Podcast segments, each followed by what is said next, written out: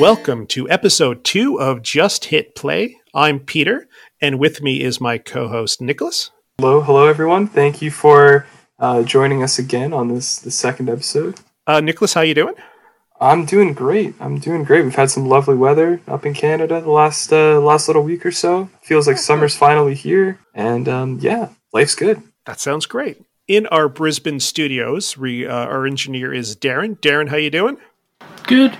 All right. So before we begin, I thought I would just sum up what this podcast is about in case this is someone's first episode they're listening to.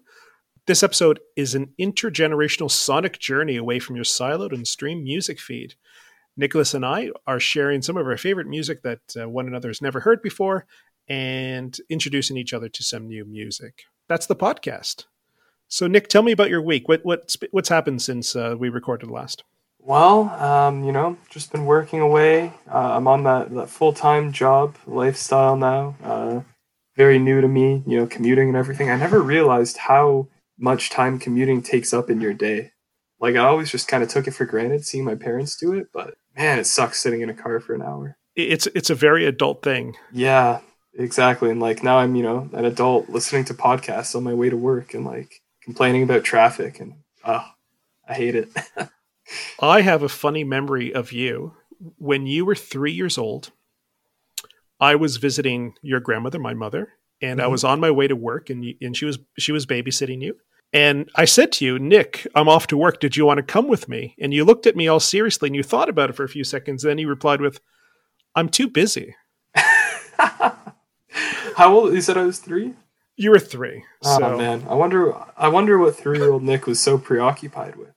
Yeah, you seemed very busy, so I um I was like, "All right, that's that's fair. You're busy." of course, yeah. Uh, but but I think my favorite memory about that is that you thought about it for for a second or two. It's like, is this something I want to do? And you're like, no, I don't want to do that. Believe me, Which, I still feel the same way about going to work. So some things never yeah. change. No, that's a good call. That's a good call. Yeah. All right, are we uh, ready to get into some music? Oh, I'm ready if you are. Let's get into it. Let's get into it. Right, our first song is one of my favorite bands of all time. Uh, it's it's a song by the Beastie Boys called "Hey Ladies." And before we talk about the song, Darryn, can you give us 15 seconds of "Hey Ladies"?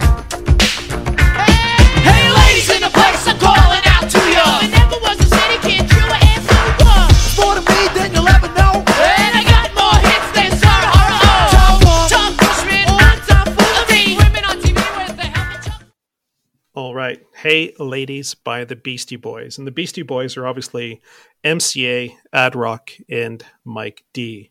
So, Nick, what did you think of Hey Ladies? Well, I mean, my first impression, and I'm sure the audience could immediately pick up on it too, was like, just you're you're just assaulted by groove and funk right away. Like it's just like my head just immediately starts nodding every time.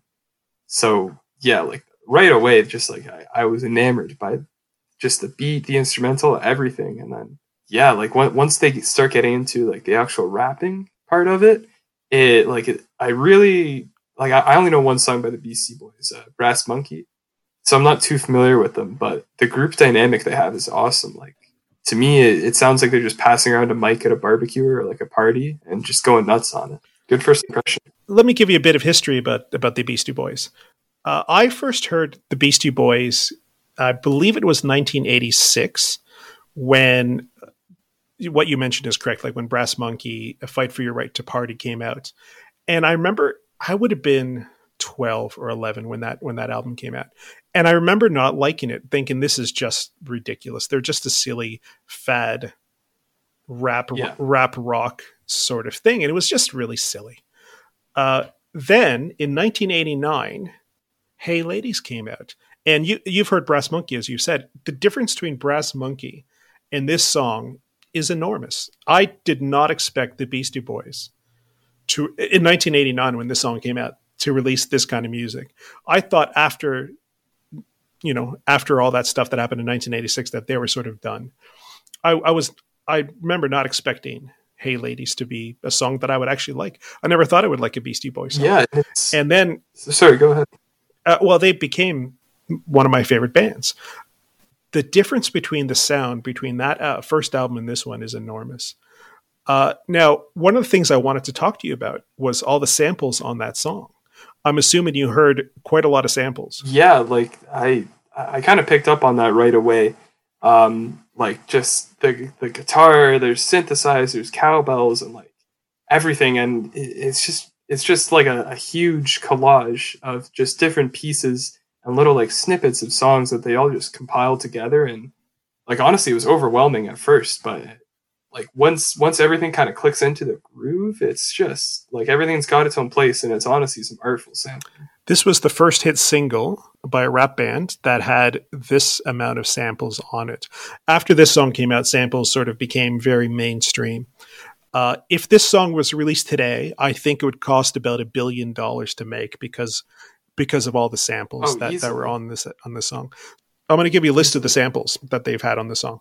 okay All right. perfect, perfect. You have Ballroom Blitz by Sweet, Party Time by Kurtis Blow, Holy Ghost by the Bar Bar-Kays, Shake Your Pants and I Just Want to Be by Cameo, The P Funk All Stars with Pump It Up, Jungle Boogie by Kool and the Gang, Machine Gun by the Commodores, Jazzy Sensation by Afrika uh, Bambaataa, Change La Beat by Fab Five Freddy, Count Me Your Love by Jeanette, So Rough and Tough by Zapp and Roger, Ain't It Funky Now by James Brown, Hey DJ Malcolm McLaren, High Power Rap by the Crash Crew, and finally Hush by Deep Purple. So that's a lot of samples on one song. that's an enormous amount of samples like whatever they were uh, paying their producer or not even the producer but just the engineer in the studio was not enough like i just think about the amount of like tracks they had on this recording Yeah.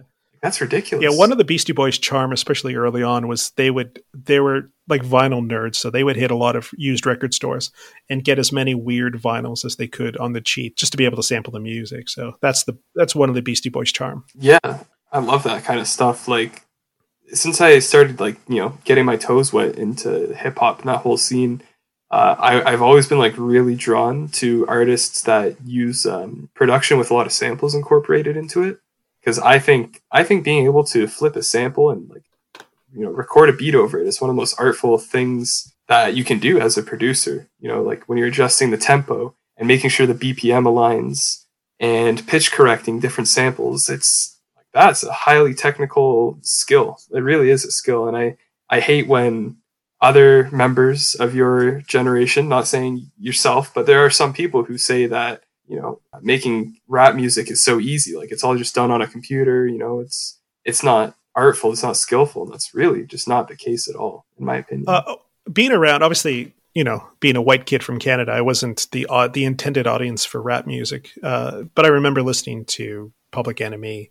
Uh, NWA. I, I remember when that all sort of came out, and, and not really understanding it because it, it definitely wasn't music that was being made for me. Uh, right.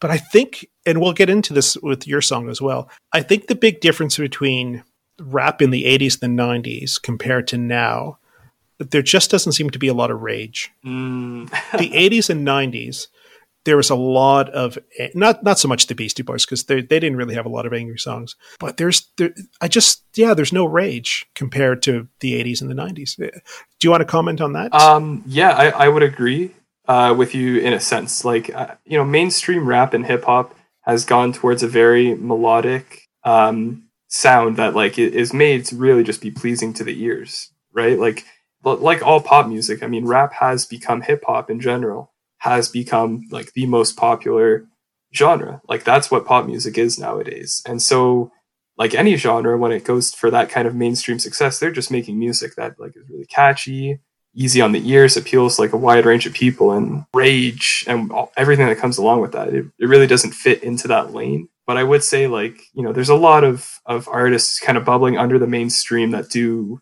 still carry on the torch of, of that that spirit. A couple that I might show you too. Never know. That's great. I would, I'd love to hear it.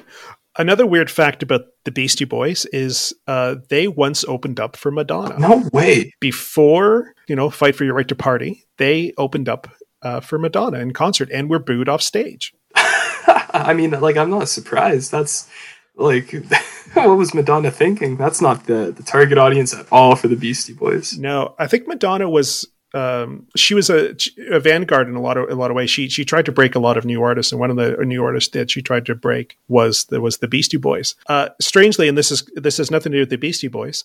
Uh, Jimi Hendrix once opened up for the Monkees and was also booed off stage uh, at a Monkey show. So there you go. what?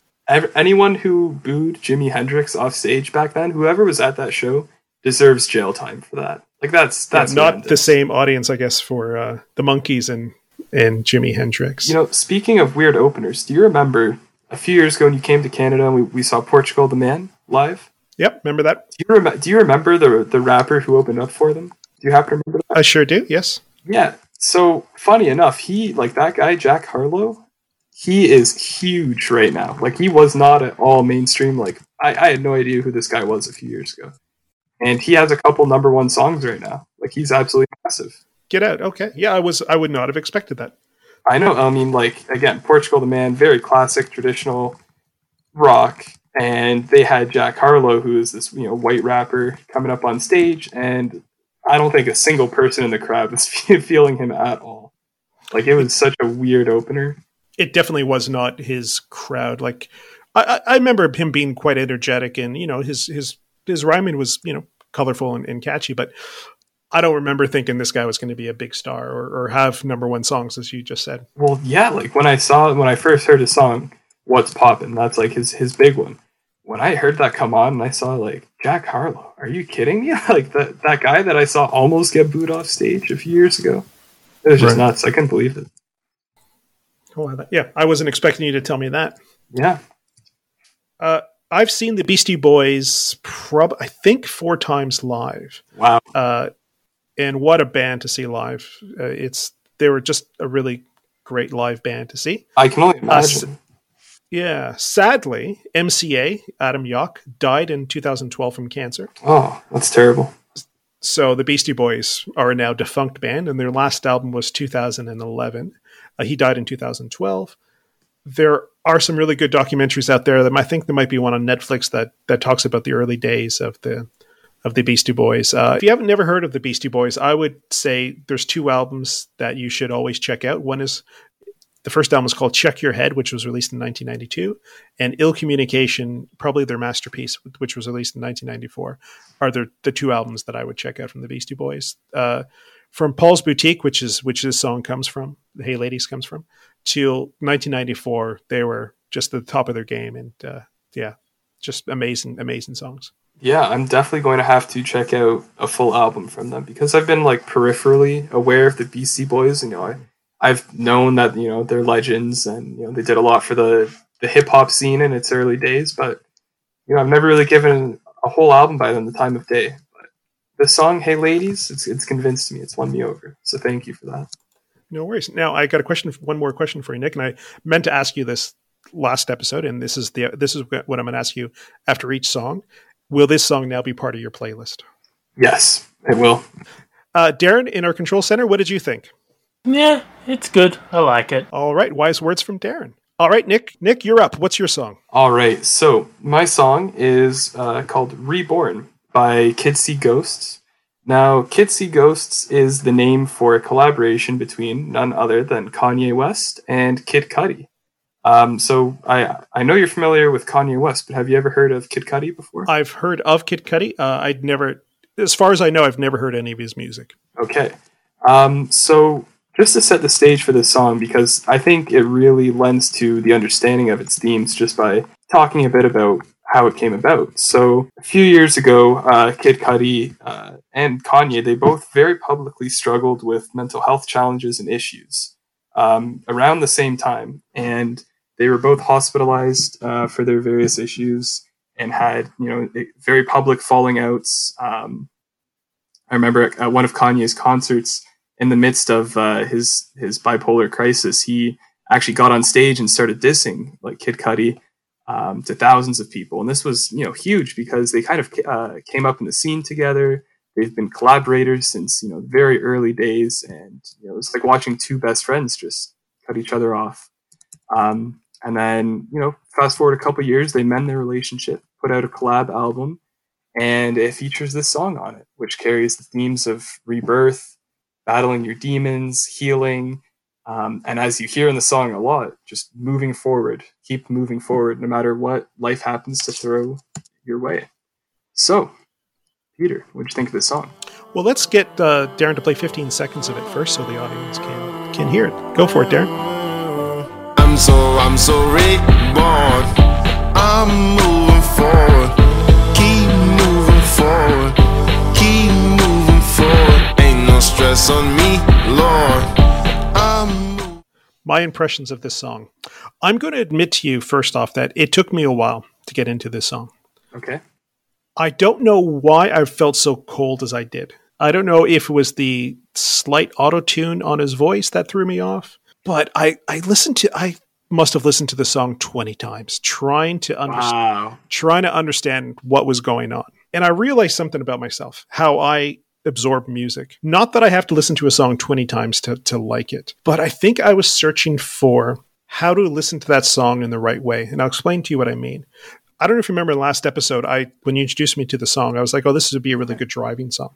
Or this would be a song that I'd be good to listen to in bed with headphones. Mhm. I think for that song, I didn't know how to listen to it. I tried listening to it in the car and I didn't get it. I tried listening to it at home by myself and it just wasn't connecting with it. Strangely enough, I was I was in the city, so I was in Brisbane, uh, downtown Brisbane, h- about to have lunch, and I'm walking to go eat lunch. And the song I had it on my playlist on shuffle, and the song came on, and I just sort of stood off to the side and, and watched all these people walk past me with the sort of the vacancy in, in their look as they're you know working or going to lunch, whatever. And that's when I sort of understood the song. I had to be in the middle of thousands of people, but be apart from people. And then I sort of knew how to listen to that song, if that makes any sense to you whatsoever. No, it makes perfect sense to me. And, you know, I gotta say, I respect the hell out of your dedication to listen to the song 20 times to try to figure out what you were missing. And uh, I'm glad it clicked for you. What, what, what were you thinking? It only clicked on that part. I think I I learned that for me to like a song, I have to be in a position where I figure out where the song is coming from, whether I'm driving in my car or I'm you know editing photographs because I'm a photographer. I edit photographs and listen to music a lot, or you know I'm going for a run. Like certain songs resonate with me for different reasons, and I couldn't find where that song fit in. It fit in my world, and it, it finally fit in my world when I was stood against a wall watching thousands of people walk past me like I didn't exist. And I just sort of let that song sort of wash over me. And that's when I started to appreciate that song. Wow. Well, I, I'm very happy that you did begin to appreciate it because um, to me, myself personally, it like this this track means quite a bit to me. The, the, the themes about pushing forward, overcoming hardship, resilience. I mean, it, it's not a, a particularly lyrically complex song, but just the, the mix of the production and um, the hums that Kid Cudi has in the background, mixed with you know the, these keys and these drums. It's just what this song feels like to me is just a wave of light coming through and breaking through like dark clouds and just washing over you with sunlight, and you just feel that heat, and everything feels good again. And that's what this song feels like. listening to Kanye rap, uh, you could definitely hear his uh, emotional battles or his mental health battles coming through. I, I think I, I think he comments a lot about overcoming his obstacles in life. Uh, you know, being off his medication. I think he did reference in, in one of the raps. So He did. His entire verse kind of touches on that, you know, feeling um, like he's kind of an outcast sense that people are like making jokes at his expense or not inviting him to things because they're worried about his you know behavior. And yeah, I'm glad he picked up on that. yeah, it was. It, it, yeah, it was so strange. I didn't like it at all, and I was sort of trying to figure out how I was sort of going to bring this up in the podcast, but I kept I kept on it, uh, and and I really wanted to see how how to connect to it, uh, and I just couldn't figure out how to connect to it until until I sort of just happened upon it. And I think for me, this song I need to be uh, in the city, surrounded by lots of people, and just let it sort of wash over me. Now, I have a funny uh, tidbit Sure. about Kanye West. Do you know who Danny McBride is? Yes, the comedian actor. Did you hear that? According to Danny McBride, now I watched the interview and Danny McBride said this in the interview that he had a meeting with Kanye, spent an entire weekend, I believe, with Kanye because Yeah. Kanye wanted Danny McBride to play him in a documentary, like a biopic. Ah, man, I that that's that's certainly an inspired casting choice. That's an inspired. And Danny McBride goes, he didn't see it right away, but he was so enthralled by the possibility of that that he had to have a meeting with Kanye, and they discussed Danny McBride playing Kanye in a biopic. I mean, like, I want to see that, but I also don't want to see it. You know what I mean? Like, um, I have the, it is an odd choice. I I just have like a morbid curiosity where I gotta, I gotta see this, but I, yeah, I don't know, I don't know. Have you heard the the story of uh, one time Seth Rogen and Kanye were like sharing a car? I, I can't remember what circumstances where they were going, but have, have you heard the story? no, I haven't, but I'm assuming it, it was hard to see each other. Well, probably. Um, so yeah, they they were in the car, and I think I think it was Kanye's car. Seth Rogen was there for a ride or something. Um, and so Kanye says, "Hey, I've been working on this album. Like, I've got some new material. Do you want to hear it?" And Seth Rogen says, "Oh yeah, yeah, of course. Like, you know, show me some." And so Kanye turns off the music, like turns the stereo off, turns to Seth Rogen, and proceeds to rap his entire album, like hour long, to him, like two feet away, face to face, purely a cappella. Just rapped at him for an entire hour. what did what was Seth Rogen's reaction? Did he say? He said it was genius. So there, there's a there's a funny clip. Uh, I can't remember who the comedian was, but he was talking about he, the comedian used to be on Saturday Night Live, and he wrote a sketch for Kanye West where there was an award show, and Kanye West just started interrupting winners before as they won the, award show. Mhm. Two years before he did that to Taylor Swift. Oh my god.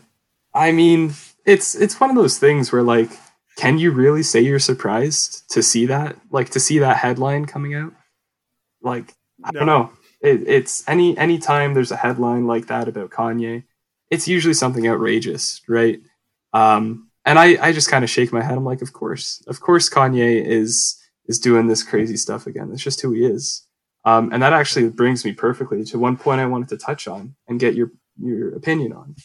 So I've been curious and I've thought about this a lot as a as a huge Kanye fan, and I'm curious to get your opinion. Do you think that the way Kanye is portrayed by the media, like the the persona behind Kanye West, him as a person, do you think that that gives people preconceptions as to what his music may be like, or like kind of distorts people's perspectives as of him as an artist?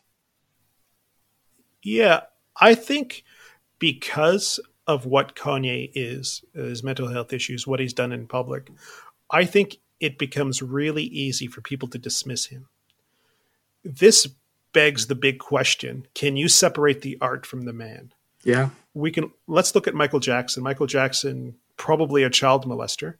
Can you separate the music, which is some of his songs I really, really love, from the man who I hate? yeah, it's Can- a really tough can- question. It, it is such a tough question. Like I'd like to think that I can separate the art from the man, but I have not listened to a Michael Jackson song in years. Yeah. There you go. It's tough because it's one of those things It it's is in the back so of your tough. head. It's in the back of your head as you're playing. And, you know, it's, you, you put bad on and you're sitting there, you're vibing to the song, but then at the same time, somewhere along, like, I don't, maybe not for everyone, but for me at least, somewhere in the runtime of that song, I'll be like, man, but did he molest those kids? Like, that's, that's a terrible thing. I think it, I think his mental health issues make it easy for people to dismiss him as a kook, uh, you know, as crazy. When we all suffer, like we all have our, our you know ability or inability to to cope with things. Uh, you know, whether it's chemical, you know, whether he is, um, oh, what does he have? He's got um, Bipolar disorder. I wouldn't. That must be such a difficult life to be as famous as he is to deal with that. And Mm-hmm. I'm assuming he's probably medicated himself illegally and legally, trying to Sure. co- just trying to cope with that. Uh, and being in the whole Kardashian clan, that had to be just That's like a media circus. you know just screwing around and screwing around his head. like like there's that's a spotlight Yeah. on you 24 7 right like no matter i mean Yeah. he, he's got paparazzi at his door at his garage at 3 a.m you know he he can't take his kids anywhere and i mean so many celebrities struggle with this but when you're already in a vulnerable compromised position due to whatever your mental illnesses may be i mean i can only imagine that that's a compounding effect on on somebody Absolutely. So yeah, I think I think it's really easy for people to dismiss him. i would agree which happens. I think I think a lot of times we build people up and then we try to eat you know eat them or destroy them and bring them down again. Um, So let's see. I'm really curious to see where Kanye goes from here. Obviously, he's had a rough couple of years. He sure has. He sure has, and I'd love to see him make a comeback, a reemergence, because Yeah. I mean, when I was first seriously getting into music, you know, venturing out from top 40 and, and what was on the charts, Kanye was the first artist that I really latched onto and, you know, saw as my favorite artist. And, know, I was writing essays on him in high school and, and things like that. And, you know, my, I, I wouldn't say I'm as big a fan now as I was then, but I, he will always have a special place in my heart. And uh, don't be surprised if there's more songs from him appearing on this podcast. Um, and I just want to leave off our segment on Kanye with a quote from him from one of his songs. He said, uh, Name one genius that ain't crazy. Do you agree with the sentiment behind that line? I think you have to. I, I think people who are that creative just deal with things on a on a different level. Um, I believe it was David Bowie who said that an artist's job is to paint the times, not to define it or you know help people understand what's happening. But they're just their job is just to sort of paint what's happening. Uh, I agree. I, I think you know if if you try to live on a, on the creative edge, which a lot of these Yeah. artists do, I, I think it's really easy to slip into madness or obscurity. It's, it doesn't take much to, to to fall off that edge. I completely agree. I completely agree. Darryn, what did you think? Nah, not for me. All right, wise words from Darryn. Thank you, Darryn. Okay, so that's the end of episode number two. If someone wants to send us an email, what's our email address? Sure. So our email address, it's just hit play 7300 at gmail.com. And if you want to go to our Facebook page, just search in Facebook for Just Hit Play Podcast. And what's our Instagram page? Uh, again, our Instagram page is just hit play podcast at just hit play podcast. Fantastic. And thank you to uh, uh, Braden for our opening theme song. Uh, Braden, if you want to know more about Braden, we have you know his information in our show notes. And as always, we like to finish each episode with a song by a band that you know is up and coming. And this one is by a Brisbane band that I've had the pleasure to photograph. Really, really great guys, uh, funny guys. I really love their music. Uh, the band's called Passion Cactus with the song called "Show Me God." Uh, thanks, everyone. We'll catch you on our next episode. Yep. Thank you. See you guys.